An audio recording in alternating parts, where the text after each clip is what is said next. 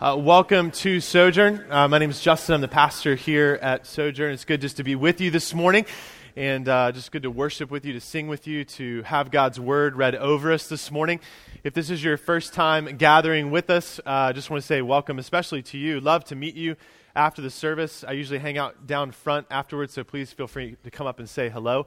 Um, and you can uh, also get connected our Connect table if you want to find out more info about our church. Uh, but man, it's just good to gather with you guys this morning. We're going to be preaching out of the scriptures as we do every week. And so if you need a copy of the Bible, if you just raise your hand, somebody will bring a copy of God's word around to you. We want you to be able to read along with us this morning. If you don't actually own a copy of the scriptures, please feel free to take that home with you. Uh, they're always in the back. That's a gift to you.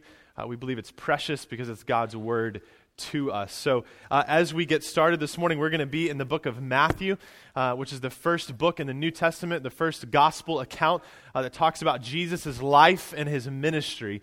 And so, we're going to be in the book of Matthew this morning. But as we get, be, uh, as we get into that, as we get going this morning, I just want to start our time uh, by just going to the Lord in prayer. So, would you pray with me? Father, we are just excited to be here this morning. Well, at least I hope we are. And Father, I know there's a lot that could be going on in our lives right now, uh, things that could be distracting, maybe a situation at work or sickness at home, difficulty with our spouse or our children, loneliness, anxiety, whatever it might be, Lord. We just want to come before you right now as we get ready to open up your word, as we look at Jesus' words to us today. I pray just as we can acknowledge that reality of the difficulty and challenges of our life, lay those before you right now. And Father, just pray that you would remove some of that distraction, allow our hearts and our minds to engage not on the troubles of our life right now, but be focused on you. That you would allow us to have a sense of just releasing that burden over us so that we could just receive what you have for us today. And so, Lord, I pray for your Holy Spirit to work in this time. I pray that you'd comfort us. I pray you'd encourage us. I pray that you'd challenge us this morning. And that by being here today, sitting under your word, that you would transform our lives. And Lord, we know that that's not something that happens because of special way I say something. It's in and through the power of your Holy Spirit and the living and active word. And so as we open up this morning, we pray that you would do what only you can do and that you'd get the glory for it. We pray all this in Christ's name. Amen. You know, something that, uh, that every person experiences, something that's kind of universal for all of us in life, is at multiple points during any part of our life, we all experience starting something new. And it could be anything, right? We could, uh, it goes all the way back to when we're, when we're kids. We start a new grade, we go into a new class, maybe you move to a new neighborhood. It could be beginning a new job, uh, going to a new church. Maybe some of you are here this morning for the first time. This is new to you today could be moving to a new city, moving into a new place. I know several of you just moved from one apartment or one house to another one. Uh, it could be something like that where you're experiencing a new place where you're living. It could be a new relationship, uh, a new marriage. There's some newlyweds here, or people that are about to be newlyweds, or having your first kid. No matter what it is, we can all have similar emotions that I think we can relate to in that, similar thoughts as we begin something new. Because when we do that, when we start something new, we all encounter a bit of the unknown. I mean, how does this thing work? How, how do I do this grade? How do I start off college? How does grad school really work? What in the world does it actually look like to be married? Does this kid come with an instruction manual? Right? We don't know sometimes when we start and encounter something new how to actually engage that. And at times, that new thing that we begin can create excitement, but at other times, it can create great anxiety. See, I think the reason for that is because we like to be people that are in the know. We like to be in the know. We like to have knowledge. And I think one of the greatest idols, and when I mean idol, I mean something that we give ultimate value to, ultimate worth to, that we prescribe worship to, in our Western culture, something I think that's on steroids here in Northern Virginia, is this insatiable desire to have knowledge. And I don't necessarily mean in the sense of book smarts knowledge, I'm talking about information about others, about situations, about circumstances, about our work or our relationships, our kids, our neighbors, our culture, whatever it happens to be. We believe that if we have knowledge about those things, it's what's going to give us status or power or control. And then we believe, then, if we have those things, status and power and control that comes through this knowledge, that we'll actually have lasting peace. If I know what's going to happen tomorrow, if I know what's going to happen in this new situation, if I know what's going on, then I can be okay. And I think we come by that honestly. Our first parents, Adam and Eve, this was at the core of their issue. They wanted to be in the know. They wanted to have knowledge, knowledge that only God had. They wanted to be on the same level playing field or plane of God and His knowledge of things. And all of us, whether we follow Christ or don't follow Christ, are tempted in the same way. When we don't know something, we feel unease, we feel discomfort, we can feel inferior to those that we think do know something. We maybe feel deprived of some, some perceived right that we have to knowledge. When we don't know something, we tend to reject or run or refuse because the reason for that, that I think we can reject, we can run, we can refuse, is because it actually confronts a core issue or reality for all of us. It exposes the reality that none of us actually are in control of anything. And so we're often not okay with the unknown. We're not okay with the new. We're not okay with things that are outside of our control, outside of our power or ability, outside of our understanding or ability to accomplish something on our own. And we're really not okay with the idea or the reality of being ruled by someone or something that isn't us. I mean, that's the root problem for all of us. Either we're captive completely to it or we struggle with it. It's what the Bible calls sin. But here's some good news for you this morning as we begin our time together. Here's some great news. The most amazing news is this that the cross of Jesus Christ in the empty tomb that we celebrated last week at Easter overcomes all of this for us. It overcomes all of it. Now, we're starting something new this week. We're starting a new sermon series. And as we jump into this sermon series, we're calling it Inverted Kingdom. Because as a church, what we're going to do over the next several months, it's going to take us several months to walk through Matthew chapter 5, 6, and 7 in what's often referred to as Jesus' Sermon on the Mount, because Jesus essentially gets up on a mountain or a hillside and preaches to his disciples, to his people. And so we call this the Sermon on the Mount. And we're going to be spending time in this. And the reason we're calling it inverted kingdom is because what we'll see is that it's about Jesus, who is king, and his kingdom. But what we'll also see as we walk through this is that Jesus' kingdom looks upside down compared to what the world thinks about kings and kingdoms. We're starting something new. And as we jump into this, what I think it's going to show us, what we're going to be confronted with and challenged with as individuals, but also as a church family, is that it's going to press on the level of what we know and what we think we know. It's going to press on the level of who we are and how we live our lives. And that makes us a bit nervous, if we're honest. And listen, if you're not a follower of Jesus, Maybe you came this morning because you're checking out church, or maybe you came this morning because someone invited you to be here. My hope for you is that you'll learn more about Jesus in this. And this will, as you learn more about Jesus, you'll be compelled by his grace, you'll be compelled by his love to come into his kingdom. So let me, let me say something to you specifically this morning. If you don't call yourself a follower of Jesus, I want to invite you to something. I want to invite you to stick around with us. That this place, this community would be a group of people that you can hang out with for the next several months and just seek to learn more about Jesus and what Jesus' people are really called to, and that you can journey with us through this Sermon on the Mount to look at this inverted kingdom of Jesus. And if you are a follower of Christ, let me encourage you and me this morning to set aside, to lay aside maybe the preconceived notions that we have about the king and his kingdom. And, and I want us collectively together as, as God's people to seek to listen and, and to learn and to grow with new ears and new eyes, to open up our ears and our eyes to, to engage, to listen to the voice and the heart of our Savior King as we look at his word to us. So, today, as we begin this series, what I want to try to do is just to help us to understand a bit more about what we're talking about when we talk about Jesus being king and about his kingdom. And then we're also going to spend a bit of time this morning jumping in just the beginning of this sermon that Jesus kind of shares with us in the Sermon on the Mount with one verse looking at the basic currency of the kingdom, which is having nothing. So I hope and pray that God would bless the preaching of his word this morning. So if you have your Bible, go ahead, flip open to Matthew chapter 5. It's where we're going to be this morning for most of our time together in God's word. Matthew chapter 5 is the beginning of the Sermon on the Mount. Starting in verse 1, Matthew records this Seeing the crowds, he, meaning Jesus, went up on the mountain, and when he sat down, his disciples came to him. And he opened his mouth and taught them, saying, Blessed are the poor in spirit, for theirs is the kingdom of heaven. Now, again, before we kind of focus in on this first words out of Jesus' mouth, where he says, Blessed are the poor in spirit, I want to make sure we're understanding a bit more of what we're talking about here uh, and give a bit of an overview, an introduction of kind of what's going on here. And then we'll focus more specifically in on verse 3.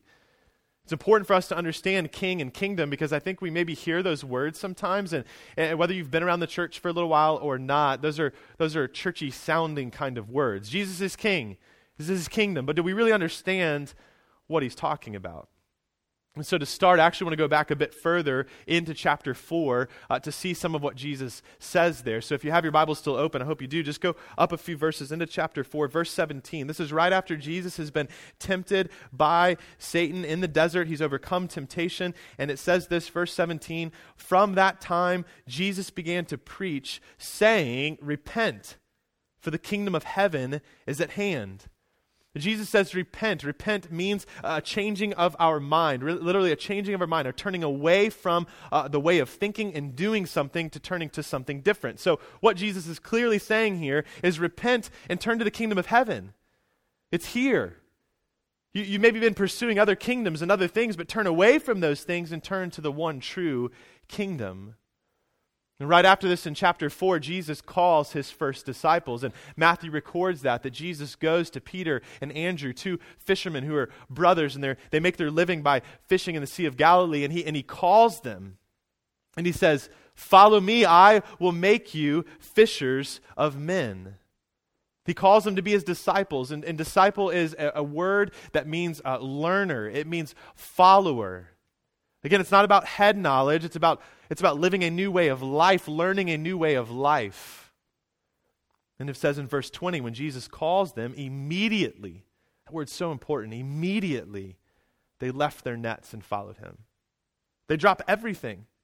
Think about it, you're at your workplace right now. You've got your, your pencil, your laptop, or whatever it is you do. You do something with your hands. And, and he says, if you follow you and you immediately drop all that stuff and you just go, you go, you walk out and start following Jesus. Later on, we see he calls James and John, who are also fishermen, in like manner, and they leave and follow him. They leave their dad behind, then just go after Jesus. In verse 23 and 25 of chapter 4, we see Jesus is teaching all over the place, and it says that he's preaching the gospel of the kingdom. The gospel of the kingdom, the good news. That's what the word gospel means. He's preaching the gospel, the good news of his kingdom, and he's healing people from every disease and affliction. And more and more people are coming to him. More and more people are hearing about him. His, his fame is spreading all over this region. And then we get to the beginning of Matthew chapter 5, and it says Jesus sees these crowds of people. As Jesus' fame goes out, as people hear more about Jesus, they're, they're curious about Jesus. And, and so they start to come to him and gather around, and they're kind of, hey, I think Jesus is in town. I want to find out what this whole thing is and what's going on. Is this guy for real? And so the crowds are forming and they're beginning to, to follow after him. But what we see here, what we need to understand is this large group of people doesn't necessarily mean, mean that all these people believe in Jesus. It doesn't mean that all these people are disciples of Jesus. It may simply mean that they're curious about Jesus. Maybe some of you here today find yourself in that same spot. You haven't placed your faith in Christ. You wouldn't call yourself a follower of Jesus, but you are curious about him. You're curious about him. And man, let me say again, I'm glad that you're here this morning. It's a good place to be.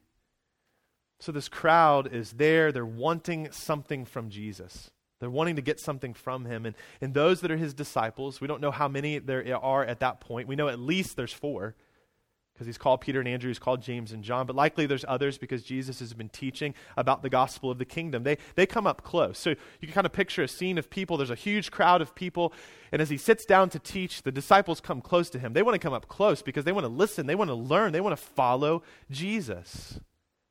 So Matthew tells us he sits down, which was a normal way to teach, and he teaches them. And he begins by saying, Blessed are the poor in spirit, for theirs is the kingdom of heaven.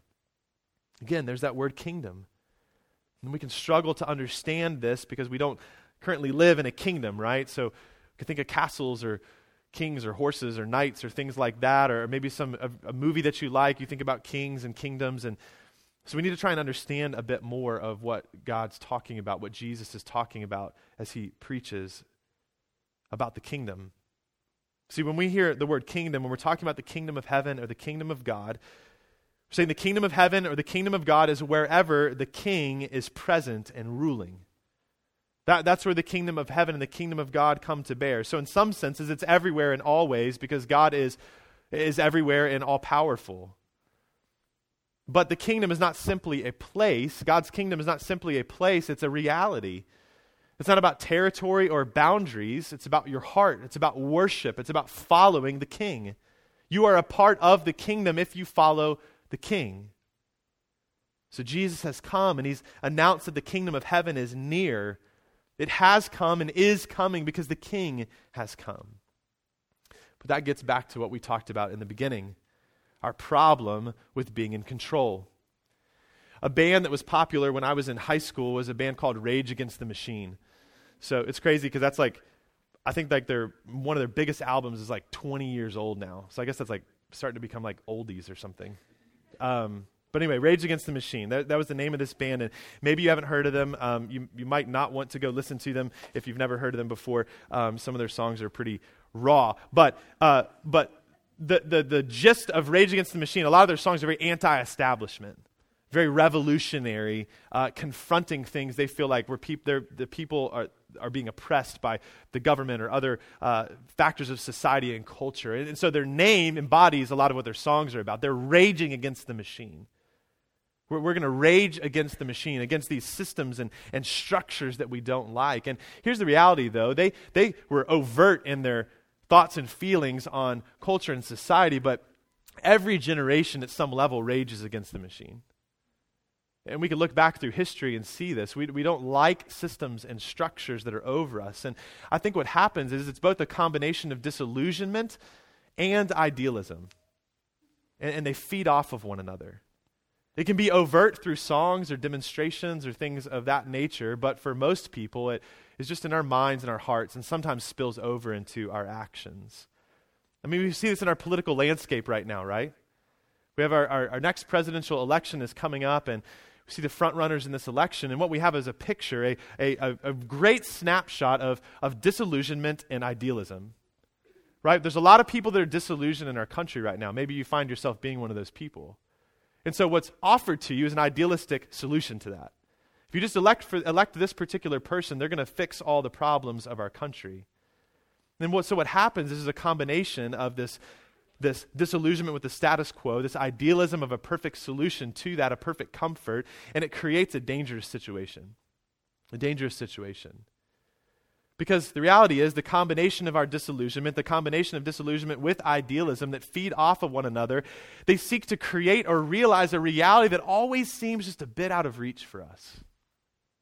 We see this over and over again, generation after generation. There's disillusionment and idealism. We have the right way, the right way to achieve what we think is best and most hopeful, but we never quite get there. Why is that? Because this world in its present realities and its hopes and its dreams and its promises to you and me, all of those things will continue to be empty and hollow and disappointing, no matter who's proposing them or providing the solution. You say, well, why is that? Why is that the case? Because we all know, if we're honest, that whoever we crown as king, whoever we give allegiance to, whoever we seek to follow, which, if we're really honest, oftentimes is just a projection of ourselves that we want to be the king and the rulers of our own lives, to call all the shots of our lives, whoever it is, will always let us down. Because the reality is, we have no one who's truly fit to be king or to rule the kingdom or kingdoms that we long for or desire to actually be a part of. So then Jesus comes. And he says to us, the kingdom and the king are here, and this kingdom and this king are drastically different than what the world promises to you or demands from you. So drastic and so different that it might look upside down to you. See, this isn't an announcement about the way that the world is. It's a proclamation of what's starting to happen as the king and the kingdom have come near, have come to bear. It's good news, it's not good advice. We don't read the Sermon on the Mount. We don't look at what Jesus says here and say, these are just suggestions for life. That's really important for us to get this. This isn't a sermon of suggestions for us that Jesus gives. It's what life looks like when we are close to the King. It's what life looks like when we're close to the King. And here's what we have to understand, and I, and I think we're prone to miss, especially if you've been around the church for a little while, if you've, if you've read through the Sermon on the Mount before, if you're familiar with this text, is this isn't regulation of the life of the disciple. It's not regulation. It's not boxes to check. It's not a place to score yourself off of where you go, how am I doing? Do I get an A, a B, B minus? These particular areas. That's not what Jesus is seeking to do here. What he's teaching are symptoms and signs and examples of what it means when the kingdom of God breaks into a world which is still under sin, still under death, still under Satan. These should be evidences of what hap- has already been happening in our lives if Jesus is king over us. So, this isn't just about the future, some future idealistic reality, it's for here and now, too. Or more simply put, maybe at the most basic level, this is a description of the life of the people gathered by and around Jesus. The description of the people that are gathered by and around Jesus. Remember, we can't forget the context here. This sermon is an invitation to follow Jesus. We have to go back into chapter 4 to see what Jesus is doing. He's preaching the gospel of the kingdom and he's inviting people to follow him. And in inviting them to follow him, he's calling them to renounce everything that this world promises to them. He, he announces the kingdom is near. Then he calls people to repent, turning away from placing their hope in a false kingdom to follow him. Not check boxes, not be religious, not be irreligious but to follow him, to follow him as king. See, Sojourn, to be a part of the kingdom of God is to be close to the king. And when you're close to the king, everything changes. Everything changes. See, wherever Jesus is king, the kingdom is present. But right now, it's not complete and it's not full. It's not hasn't come into its fullness yet. The kingdom has come, is here, and will come which is hard for us sometimes to wrap our minds around. The kingdom has come, is here, and will come because Jesus is king. And Jesus has come. And Jesus has been raised to new life, and he sits on the throne right now at the right hand of the Father, ruling and reigning as king. But we also know that Jesus will come again. So we live in this reality that we sometimes refer to as a now and a not yet. It's present now, but it's not fully realized yet. The reality of the kingdom hasn't come to its full, its full orbed uh, reality of what God desires and is going to bring about. And we know this. We don't have to really dive into that too much with trying to wrap our minds around. We know it. We experience in our own lives. There, there's not perfect harmony in your life right now. There's not perfect unity amongst brothers and sisters right now. There's not this perfect peace or what the Bible calls shalom in this world right now. It's in your life as an individual. It's in our church family. It's in the world around us. But there are tastes of it, glimpses of it. This place, this group of people, if we call ourselves God's people, if we are part of the kingdom of God, we should see those glimpses in amongst ourselves. But it's not going to be perfect right now. We know that as a church.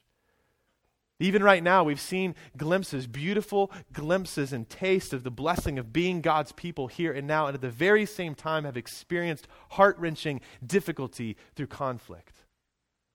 That, that reminds us there's a now and a not yet. Jesus is king, but we still deal with the brokenness of this world. And that gets us back to a core issue for us. We desire to be in control, we desire to rule and not be ruled. We desire to be self seeking kings of our own lives. And so when those two things come into conflict with one another, we experience conflict and difficulty in our lives. But the reality is, and we have to be reminded of this this morning, if you know Christ, if you've placed your faith in Jesus as Lord and Savior, a reality for your life is that He is the King over your life and you are a part of His kingdom already, right now.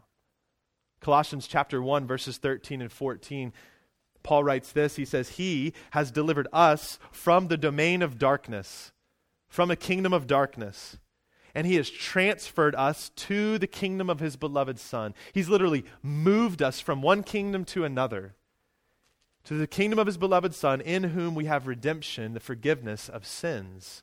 That's true for you right now if you've placed your faith in Jesus. That's a reality for you right now.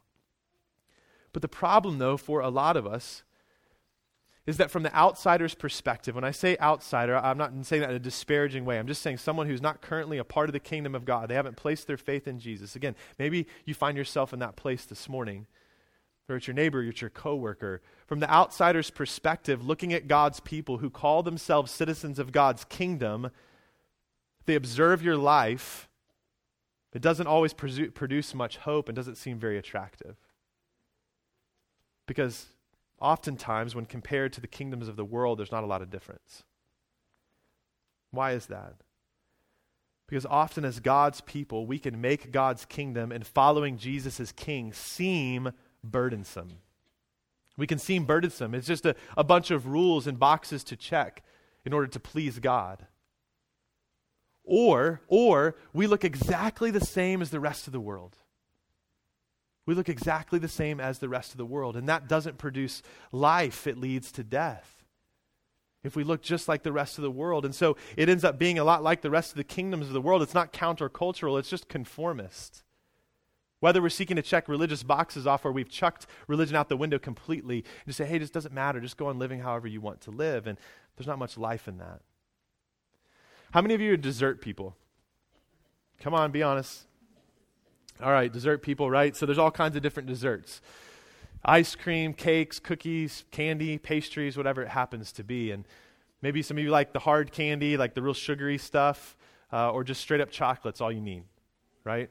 I'm not a huge dessert person, but I, I, like my sweets now and then. And, and my favorite candy is uh, Reese's peanut butter cups, uh, but, but the, the small mini ones that are individually wrapped in gold wrappers in a little orange bag, right? It's the exact right ratio of chocolate and peanut butter together. And, and, and, my family knows this. It's kind of the only candy that I really, really like. And so, pretty much every Christmas, guaranteed to get two, three bags of this candy um, at Christmas time. And it lasts me for a little while. Not a long while, but a little while. But imagine if I get a bag of this uh, for Christmas. It's the correct packaging. You know what I'm talking about orange bag, little gold wrapped candies inside and it's filled with any of these pieces. But what would happen if I opened up a piece of this and, and it didn't and it didn't have that tasty little chocolate peanut butter goodness in it? It had a Brussels sprout in it. Uh, I wouldn't be real happy, right? If that's your candy, you wouldn't be real happy. I'd be disappointed. I'd be let down. But what I wouldn't say to you, if I opened up, what I wouldn't say is, well, the packaging is right. And, and I see the orange bag, I see the golden wrapper, so I guess this is what a Reese's peanut butter cup is. I mean, I wouldn't say that to you. We would reject that, even though, even though the packaging is correct. It's packaged a certain way. They're trying to, somebody's trying to tell you, no, this is a Reese's peanut butter cup. See, I think as God's people, we can teach and say and do things that are packaged to one another and to the world as what it means to be a part of the kingdom of God, what it means to follow Jesus. But all we're actually doing is wrapping up Brussels sprouts and passing it off as chocolate deliciousness. You want to know what it looks like to follow Jesus? You want to look, know what it looks like to be a part of the kingdom of God? Then just follow a bunch of rules. Sit a certain way, sing a certain way, speak a certain way, and then you'll be good to go. Or that you don't need to worry about all this stuff. Just chuck it all out the window. And we can package that up and say, this is what it's really all about. But inside, if we get to the heart of the issue, that's not really what it is because we're not calling people to the king. We're calling people to something different. We're not calling people to his kingdom.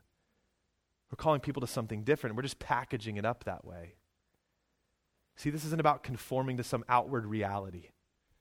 As if we say the right things and we seek to do the right things, then it must mean we're a part of this kingdom. No, it's about transformation at the core of who we are. It matters what's inside. Jesus confronts the Pharisees over this over and over again. He says, The outside of the cup is clean, but inside it's filthy. See, Jesus cares about the reality of our hearts, our lives. And so, this sermon from Jesus, this teaching G- from Jesus for us as his followers, then is both indicting and hope producing. It's indicting because it confronts our hearts and our lives and what we think it means to be a part of the kingdom of God. But it's also hope producing because it calls us to the way of the king. It reminds us of Jesus and that he sits on the throne. See, when we understand this, when we begin to wrap our minds around this, we can see why verse 3 is so critical to us at the start of this teaching. Jesus says, Blessed are the poor in spirit, for theirs is the kingdom of heaven. This verse is the beginning of what's often referred to as the Beatitudes. Maybe if in your Bible there's a heading there, it says Beatitudes. That's a weird word. The reason it's called Beatitudes is the Latin word for blessed sounds like beatitude. So we've just kind of imported that into our Bibles, and that's why it's there. So we refer to it as the Beatitudes. But what we see in these next few verses, through these first few verses of chapter 5, and what we call the Beatitudes, is this kind of preamble. It's kind of an introduction to all of the rest of what Jesus is going to teach. So Jesus goes through a list of things and says, Blessed is he, blessed is this person, blessed, and so on and so forth. And we're going to walk through all of those. But what does it mean to be blessed? I mean, if you're from the South, you say stuff like, Bless her heart, bless his heart, like poor, poor guy, poor girl. But what does that really mean? I mean, what does it mean to be blessed? Blessed often is, I think we equate it with happiness. If I'm blessed, I'm happy, but happiness is, is, is circumstantial, it's fleeting, it comes and goes depending on what's going on in your life. So, to be blessed in a biblical sense is about a state of well being in relationship to God. It's saying we're, if we're in relationship to God, then we are blessed because of that relationship, because of our closeness with Him, because we're in this state. Again, it's about being close to the King. So Jesus says, Blessed are those then who are poor in spirit. So, what does it mean to be poor in spirit? Now, there's some debate about this. If in Luke's gospel, Luke, uh, when he records the Sermon on the Mount, he just says, Blessed are the poor. He doesn't say poor in spirit. And so some scholars say, well, this is just about physical poverty. It's just about those who are actually poor. Others say, no, no, this is about spiritual poverty. It's about those who understand the reality of their, their soul before the Lord. And they try to divide these two things up. And the reality is, I think it's a little bit of both. I think it's a little bit of both. And here's why. You remember Peter and Andrew and James and John? They left everything to follow Jesus. Literally everything to follow Jesus. They walked away from their livelihood. They walked away from financial security and stability in their life. They walked away from all of that to follow Jesus. They were literally poor. They had nothing. And this is right on the heels of Jesus calling them. We don't know exactly how much time's passed, but it hasn't been years. Maybe it's weeks, maybe it's months, but they literally have nothing. They just pick up and they follow Jesus. They literally have nothing, but at the very same time, they have no spiritual power on their own either. They are in need in every way. And at this point, they literally, again, have nothing except Jesus. And as has been said before, you don't know Jesus is all you need until Jesus is all you have. That's why I think that the physically poor often have a very real sense of their spiritual poverty. Maybe you've encountered people, maybe if you served with FACETS and the hypothermia care stuff a few weeks ago uh, with Sojourner, you've encountered people who are, who are physically poor, oftentimes it's easy to talk to them about spiritual things. And they, they engage you about that. They understand their spiritual poverty. Why is that? Because there's no pretense in their life. There's no pompousness in their life. There's no prestige. They are humbled by life. But it's the riches of this world, the things of this world that often cloud our real need. So we can't separate the reality of a physical poverty, a physical poorness, and a spiritual poverty or spiritual poorness, because it's oftentimes our, our things, our riches, that actually cloud the reality of our own lives when it comes to our standing before God. That's why Jesus says later in Matthew chapter 19 that it is difficult, almost impossible, for a rich man to enter the kingdom of God. His disciples at that point go, wait a minute, if that's, if that's the case, then whoever is going to get into the kingdom of God? And that's when Jesus says to him, with man, it's not possible. With God, all things are possible. God can overcome that. See, I think this is why this is so confronting to us here in Northern Virginia, and why, as we walk through the Sermon on the Mount, it's going to be confronting to us because we have a lot. We have a lot. And we can be subtly, if not overtly, we can believe that because we have a lot, God must be pleased with us. He must be pleased with us. Because we have a lot, that we must be owed something. But the reality for all of us is that we have nothing to bring to God. We have nothing to offer to Him, nothing to plead with, nothing to bargain with with God. See, the kingdom of heaven belongs to the poor in spirit because they recognize their complete bankruptcy. They recognize their complete bankruptcy. In Revelation chapter 3, Jesus confronts this very thing with a church that believes they're a part of the kingdom. So I want you to listen to this this morning. I want you to listen to Jesus' rebuke, but don't miss his invitation. Okay, listen to Jesus' words. This is Jesus speaking. He says, I know your works. You are neither cold nor hot. Would that you were either cold or hot. So because you are lukewarm and neither hot nor cold, I will spit you out of my mouth. For you say, listen to this I am rich, I have prospered, and I need nothing, not realizing that you are wretched, pitiable, poor, blind, and naked. I counsel you to buy from me gold refined by fire, so that you may be rich, in white garments, so that you may clothe yourself, and the shame of your nakedness may not be seen, and salve to anoint your eyes, so that you may see. Those whom I love, I reprove and discipline. So be zealous and repent. Behold, I stand at the door and knock. If anyone hears my voice and opens the door, I will come into him and eat with him, and he with me. See, Sojourn, entrance into the kingdom of God does not come through accolades or reputation or recommendation. It doesn't come through ability or status or position or possession or power. It comes through real brokenness and recognition that the king in his kingdom can pick up the pieces. In Psalm chapter 34, verse 18, the psalmist writes, The Lord is near to the brokenhearted, and he saves the crushed in spirit. See, the kingdom of God is not a place for perfect people. It's a home and a hospital for those who need not only the Father's healing touch, but also his powerful and comforting presence in their lives. And it's often the humbling circumstances of life that make us most aware of our true poverty and our true need for Jesus. I mean, have you had those moments?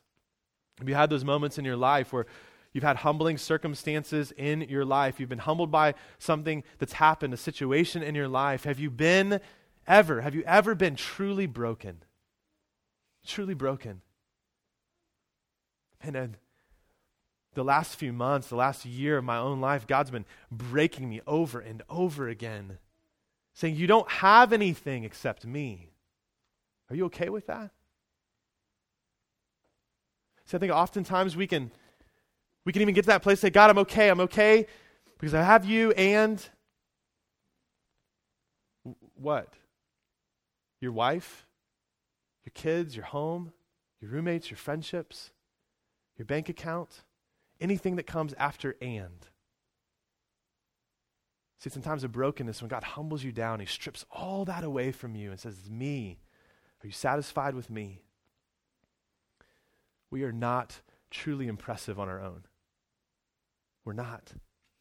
So let me ask you this morning do you believe right now that there is something in you or something that you have that will make God accept you? Do you believe there's something in you right now or something that you have that will make God accept you? Friends, entrance into the kingdom comes by way of coming to the gates of the kingdom and saying, I have nothing and I need mercy. I have nothing and I need mercy. That's the way of the inverted kingdom. And it makes no sense to the world because there's nowhere else in the world that you can do that. If I go to the Verizon Center later this year and I try to go to an Adele concert, which I would love to go to, if I try to go to that concert and I show up at the ticket at the, at the gate and I say, hey, listen, I'd love to sit on the floor. Anywhere really is fine with me. I don't need to be up front, just anywhere on the floor would be great. So, can we make that happen? They're going to ask for a ticket. I don't have one of those. I'm just telling you what I need. They're going to turn me away, and if I don't go away, then security likely will be called. See, I need to buy something to get in. But the kingdom of God says, no, you come with nothing. You don't come with a ticket. You don't come with anything you purchased, anything you've done. You come empty handed and you say, I have nothing. And that's why the cross and the resurrection are the entrance for us into the kingdom of God. The King of Kings and the Lord of Lords came down to us. He didn't come with legions and armies. He didn't come with prestige and power. He came as one of us and he went to a cross and he humbled himself on the point of that cross to take on the sin of the world, to take on your sin and my sin. And he died in our place and then he was raised again to new life. And it's through his death that you've been crucified and through his resurrection that you're raised to new life. He came as one of us having nothing, yet in him, through his poverty, we can become rich. The reality is, it's acknowledging the truth from the old hymn, Rock of Ages. Nothing in my hand I bring, simply to the cross I cling. See, Jesus is not calling you to be poor in spirit. He's not calling you to try harder to be broken. He's stating what's true for you already. It's already true. The kingdom belongs to those who recognize that everything this world offers is empty, that they're already poor in spirit and are desperate to be close to the king people who are willing to renounce everything to follow him. See, there's a unifying principle of brokenness that the citizens of the kingdom have. It's an understanding that we all have nothing, but in Christ we possess everything. And again, that confronts us head on, especially in this area, because there's a, a, a cost to following the king and his kingdom. It's costly in this world. It's costly, especially in this area where we promote and prop up false kingdoms of power and prestige and prosperity, of being self made and gifted and high producing and type A, natural born leaders, alphas. But what we see here and what we'll see throughout this series is that the wisdom of the inverted kingdom stands in stark contrast to the wisdom of this world, no matter how much the wisdom of this world might get you ahead in life. See, at times I think we can all feel this need to maintain, to keep up, to impress. Maybe you feel that in your workplace or at school or as a stay at home mom. I feel it in ministry. Man, I gotta, I gotta keep up. I gotta preach a certain way. I gotta do things a certain way to impress, to maintain something. But the reality for all of us, if we find ourselves in that place, is it's slavery. It's slavery. The question is, do you recognize it or not? Do you recognize, do I recognize that I that I have this spiritual poverty or I still am I still holding on to something within myself or grabbing for something outside of myself to impress God? What is it for you? What is it for you? See, the world may look at us and scoff at us, thinking that we're pitiable and helpless, dividing us and them into winners and losers. But when we understand the reality of the inverted kingdom of God, we can say, Yes, yes, we are. Yes, we are. That was the reality for the first disciples. But man, what freedom comes in that? What freedom to let go of the empty promises and prestige of the world and cling closely to Jesus. What freedom to embrace our brokenness. What freedom to be thankful for those times when we're made aware, often painfully so, of what's already true for us. See, in the kingdom of God, pretense and posturing are done away with. They're done away with because we all have nothing. We all are nothing, but Jesus is and has everything, and he gives it to us. This verse and sets the tone of this sermon from Jesus. It's what it looks like to follow Jesus. It's a, it's a picture of lived faith. But something we can't miss, and I want to just come back to again before we continue on in this series, is this isn't about behavior. It's not about performing, it's about abiding. And if we miss this, it'll be like trying to fly a plane without an engine and it's missing a wing. It's just going to crash and burn. See, one of the God's most consistent ways of showing us his kingly rule and his kingly love towards us is reminding us of who we are and whose we are. We're not called to perform, we're not called to impress, we're not called to fake it till we make it. We are called to someone. We're called to someone. To the king, to follow him, to abide in him, to be close to him. These words only mean something because they come from Jesus. And when I say Jesus, I mean all of who he is and what he's done the sovereign, the, the Savior, the Son, the sustainer. They're not abstract principles. These words are intimately connected to Jesus, and we have to remember that Jesus invites us to himself in this. He offers us himself in this. So, this sermon is a description of and direction for the people of God gathered by and around Jesus. If we separate this from Jesus, we're going to just become legalistic and trying to obey. We have to come close to Jesus. So it's not about self will, it's not about the pursuit of virtue, it's about the pursuit of the King. The one who announces to you, even now, repent, for the kingdom of heaven is near. See, Jesus confronts the kingdoms of this world and the kingdoms that still reside in our hearts. As one scholar says, all of his words, all of Jesus' words are a summons to live in the present in the way that will make sense in God's promised future. Because the future has arrived in the present Jesus of Nazareth. Catch this. He says, It may seem upside down, but we are called to believe with great daring that it is, in fact, the right way up. Try it and see.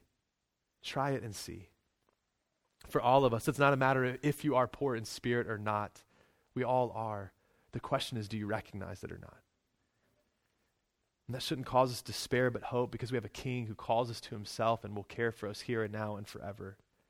So come close to Jesus today. Listen to the voice of the king and come to him. That's where life is found in his upside down, inverted kingdom. A place where you have nothing but possess everything. So try it and see. As the first act of response to the word preached this morning, we're going to come forward to take communion together. And Earlier, I read from Psalm 34, verse 18. And again, it says, The Lord is near to the brokenhearted, and he saves the crushed in spirit. That's good news for us this morning. We can admit our brokenness, our empty hands. But earlier in Psalm 34, verse 8, he says, Oh, taste and see that the Lord is good. Blessed is the man who takes refuge in him. Sojourn, the gates of the kingdom are open. The king has come, and he will come again. In this communion meal, this eating the bread and drinking the cup, they're an opportunity for us to taste and see that the Lord is good. And so as you come forward this morning, it's an opportunity for you to take refuge in Him now, empty handed. You come to the table empty handed this morning. You don't pay for the bread and the drink. You come empty handed. It's a picture of the reality of the kingdom of God to come and dine with the king at his table in his kingdom today.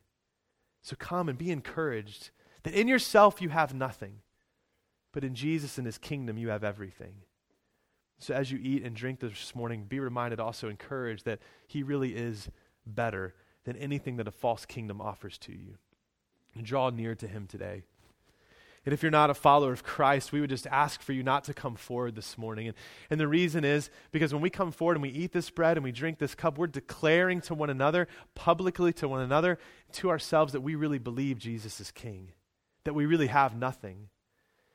And so, if you're not yet a follower of Christ, we would invite you to take Jesus this morning, to, to place your faith in Him this morning, to start following Him this morning, to come close to Him this morning.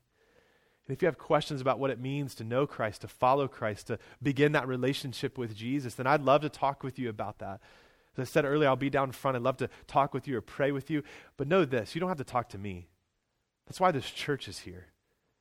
We desire for people in Fairfax all over Northern Virginia and all over the world to know the King and be a part of the kingdom. And so, if that's you this morning, just come and be a part of this community. Jump into a community group. Talk with somebody you came with this morning. We'd love to journey with you in this. For those of you that will come forward, you can come to the front, or there's two tables in the back, and tear off a piece of bread, take a small cup to drink, and what Jesus, the King, has done for you will be spoken over you this morning. Let's pray.